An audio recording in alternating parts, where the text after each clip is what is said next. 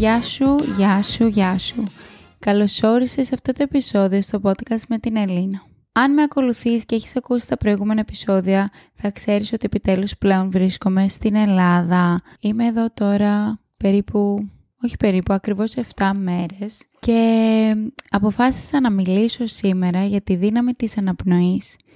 Γιατί το τελευταίο διάστημα, όσο ήμουν στην Αυστραλία που προετοιμαζόμουν να έρθω εδώ και αυτή η εβδομάδα που ήμουν εδώ, ήταν ένα διάστημα λίγο περίπλοκο για μένα και πολύ αγχώδης γιατί έπρεπε να προετοιμάσω πάρα πολλά πράγματα και στη δουλειά μου και με τη μικρή. Και όταν ήρθα εδώ λόγω της διαφοράς ώρας όλα ήταν λίγο πιο δύσκολα ειδικά τώρα με το μωρό. Οπότε όσο όμορφο και αν ήταν ότι έχω έρθει εδώ ήταν αρκετά δύσκολο.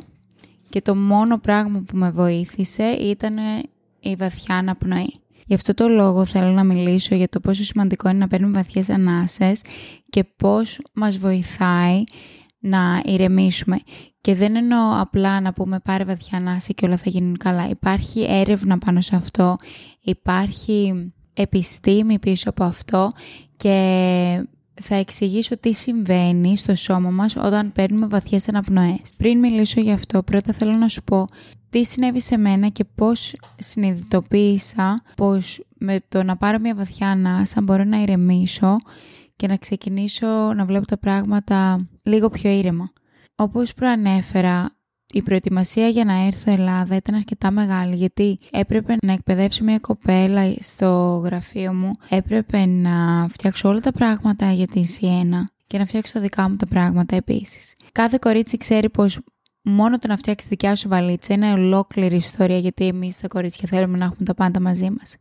Αλλά όταν ετοιμάζεις πράγματα για ένα μωρό, που εντάξει δεν είναι μωρό, είναι 17 μηνών, τότε είναι ακόμα πιο δύσκολο γιατί θέλεις να είσαι σίγουρη πως έχεις τα πάντα μαζί σου. Οπότε προσπαθώντας να είμαι όσο πιο οργανωμένη γίνεται, ένιωσα ότι ήταν τόσο πολλά τα πράγματα που έπρεπε να οργανώσω, που πνιγόμουν και ένιωσα ένα τεράστιο άγχος, το οποίο στην αρχή μπορούσα να το ελέγξω κάπως, αλλά μετά από ένα σημείο ένιωσα ότι ξέφυγα εντελώς. Και κάποια στιγμή, ενώ ήξερα ότι είμαι αγχωμένη, ήξερα το λόγο που νιώθω αγχωμένη, ήξερα πως πρέπει να σταματήσω και να ηρεμήσω λίγο, δεν μπορούσα να το κάνω αυτό. Και ξεκίνησα να νιώθω την καρδιά μου ότι χτυπούσε πάρα πολύ έντονα και εκείνη τη στιγμή κατάλαβα ότι κάτι πρέπει να κάνω άμεσα. Πήρα λοιπόν μία βαθιά ανάσα και ηρέμησε το σώμα μου. Όσο και να το περιγράφω, ίσως να μην το καταλάβεις, αλλά σου εγγυώμαι, αν νιώσεις ότι πνίγεσαι και πάρεις μια βαθιά ανάσα, θα καταλάβεις πως το σώμα σου, η μη σου, τα πάντα, κατά κάποιον τρόπο, δεν ξέρω πώς, αλλά όλα ηρεμούν και αυτόματα νιώθεις λίγο καλύτερα. Δεν λέω πως όλα τα πράγματα θα φτιάξουν με βαθιές αναπνοές, αλλά λέω πως μπορείς να ηρεμήσεις λίγο και να ξεκινήσεις λίγο πιο μετά να συνεχίσεις αυτά που κάνεις και να οργανώσεις ό,τι χρειάζεται να οργανώσεις. Αλλά με το να το κάνεις καθώς είσαι αγχωμένη δεν βγάζει πουθενά. Και επίσης, ανάλογα τη στιγμή, ανάλογα την περίσταση, ανάλογα τι γίνεται γύρω σου, κάποιες φορές μπορείς απλά να πεις ότι «ΟΚ, τώρα θέλω να σταματήσω και να κάνω αυτά τα πράγματα, να οργανώσω τα πράγματα λίγο πιο μετά» και να μπορείς να το κάνεις αυτό. Άλλες φορές όμως, ακόμα και αν ξέρεις ποιο είναι το σωστό, ακόμα και αν σου λένε όλοι γύρω σου και πρέπει να κάνεις αυτό, αυτό και αυτό, το σώμα σου είναι σε τόσο μεγάλη ένταση που δεν μπορείς να ηρεμήσεις. Θεωρώ πως η μόνη λύση είναι η βαθιά αναπνοή. Όταν λοιπόν εγώ ένιωσα αυτή την ηρεμία, αποφάσισα ότι ήθελα να το ψάξω, ήθελα να δω τι συμβαίνει στο σώμα μας όταν παίρνουμε βαθιές ανάσες, γιατί το ένιωσα μέσα στο σώμα μου ότι κάτι ηρέμησε. Και εκεί σκέφτηκα ότι κάτι πρέπει να συμβαίνει, υπάρχει επιστήμη πίσω από αυτό. Το έψαξα λοιπόν και αυτό που βρήκα είναι το εξής. Όταν παίρνεις μία βαθιά ανάσα, το παρασυμπαθητικό νευρικό σύστημα στέλνει ένα σήμα στον εγκέφαλό σου, το οποίο ενημερώνει τον εγκέφαλό σου πως είσαι ασφαλής και δεν χρειάζεται το σώμα σου να βρίσκεται σε flight or fight mode. Το fight or flight mode είναι η κατάσταση του σώματος που χρειαζόταν στα παλιά τα χρόνια όταν ζούσαμε στις σπηλιές που έπρεπε το σώμα μας να μπει σε αυτή τη φάση για να καταλάβουμε «ΟΚ, υπάρχει κίνδυνος, τι πρέπει να κάνουμε» ε, πολεμάμε τον κίνδυνο ή τρέχουμε μακριά από τον κίνδυνο. Αυτό τότε ήταν πάρα πολύ χρήσιμο γιατί ήταν πολύ σημαντικό για την επιβίωση ενός ανθρώπου.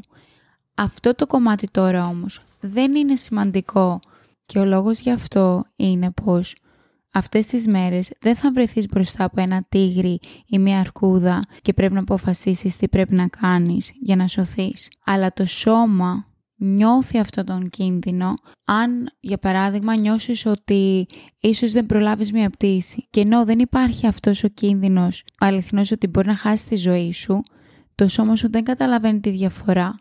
Νιώθει ακριβώς τα ίδια πράγματα για δύο εντελώς διαφορετικά πράγματα. Και ο μόνος τρόπος να ηρεμήσεις το σώμα σου είναι να στείλεις αυτό το σήμα στον εγκέφαλο ότι όλα είναι εντάξει και ο τρόπος για να το κάνεις αυτό είναι η βαθιά ανάσα. Επίσης, αν παρατηρήσεις, δεν αναπνέουμε πάρα πολύ βαθιά. Εγώ τουλάχιστον προσωπικά, όταν κάνω διαλογισμό και παρακολουθώ την αναπνοή μου, δεν αναπνέω καθόλου βαθιά. Ε, κάτι το οποίο δεν είναι ο σωστός τρόπος αναπνοής. Παίρνω, okay, παίρνω το οξυγόνο που χρειάζεται για να αναπνεύσω και να επιβιώσω, αλλά με τον τρόπο που αναπνέω δεν παίρνω το μάξιμο οξυγόνο που χρειάζεται ο εγκέφαλός μου για να νιώθει αυτή τη μόνιμη ηρεμία και να νιώθει ότι είμαστε ασφαλείς ουσιαστικά. Κάποια άλλα ωφέλη της βαθιάς αναπνοής είναι πως βελτιώνεται το ανοσοποιητικό σύστημα, αυξάνεται η ενέργεια, μειώνεται η υψηλή πίεση και απαλύνει τον πόνο. Και όσο για το τελευταίο, το ότι η βαθιά αναπνοή απαλύνει τον πόνο, αυτό το επιβεβαιώνω 100% γιατί όταν πήγα να γεννήσω τη μικρή μου, για 20 ώρες ήμουνα χωρίς επισκληρίδιο, γιατί δεν ήθελα να πάρω επισκληρίδιο, ήθελα να πάω φυσιολογικά και το πόσο με βοήθησε η βαθιά αναπνοή δεν μπορώ να το περιγράψω. Γιατί για όσες κοπέλες έχετε γεννήσει, το ξέρετε, αλλά αν δεν έχεις περάσει κάτι τέτοιο, ο πόνος είναι απερίγραπτος, δεν υπάρχει το πόσο πονάς, αλλά με την αναπνοή μπορείς να το ξεπεράσεις, μπορείς να το ελέγξεις και μπορείς να το αντιμετωπίσεις πολύ πιο όμορφα και πολύ πιο ήρεμο. Και αν σε τρόμαξα με τους πόνους της γένας, μην τρομάζεις γιατί ενώ ήταν πολύ έντονο, εγώ νιώθω ότι θα το ξανά έκανα άπειρες φορές. Γιατί είχα το όπλο της αναπνοής. Σε αυτό το επεισόδιο αποφάσισα να μιλήσω για την αναπνοή γιατί με έχει βοηθήσει πάρα πολύ όταν δεν ήξερα πώς να σταματήσω. Δεν ήξερα πώς να σταματήσω όλα αυτά τα συναισθήματα του άγχους. Δεν ήξερα πώς να ηρεμήσω και να σταματήσω να είμαι σε τόση πολύ εγρήγορση αν νιώθεις κάποια τέτοια συναισθήματα ή αν νιώθεις ότι δεν ξέρεις τι μπορεί να σε βοηθήσει, απλά πάρε μια βαθιά ανάσα και θυμίσου πως υπάρχει επιστήμη πίσω από αυτό και ότι το σώμα σου σου δίνει ένα όπλο για να ηρεμήσεις. Όταν δεν λειτουργεί τίποτα, η αναπνοή πάντα θα είναι εκεί για να σε βοηθήσει. Αυτά λοιπόν για σήμερα, ελπίζω να σου άρεσε το επεισόδιο, να σου θυμίσω αν δεν έχεις ήδη κάνει subscribe, να κάνεις subscribe στο podcast ε, στο Apple ή στο Spotify και αυτό βοηθάει πραγματικά το podcast.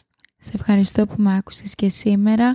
Ελπίζω να έχεις ένα υπέροχο βράδυ ή μια υπέροχη ημέρα ανάλογα με τι ώρα ακούς αυτό το επεισόδιο και να θυμάσαι να αγαπάς τον εαυτό σου. Φιλιά!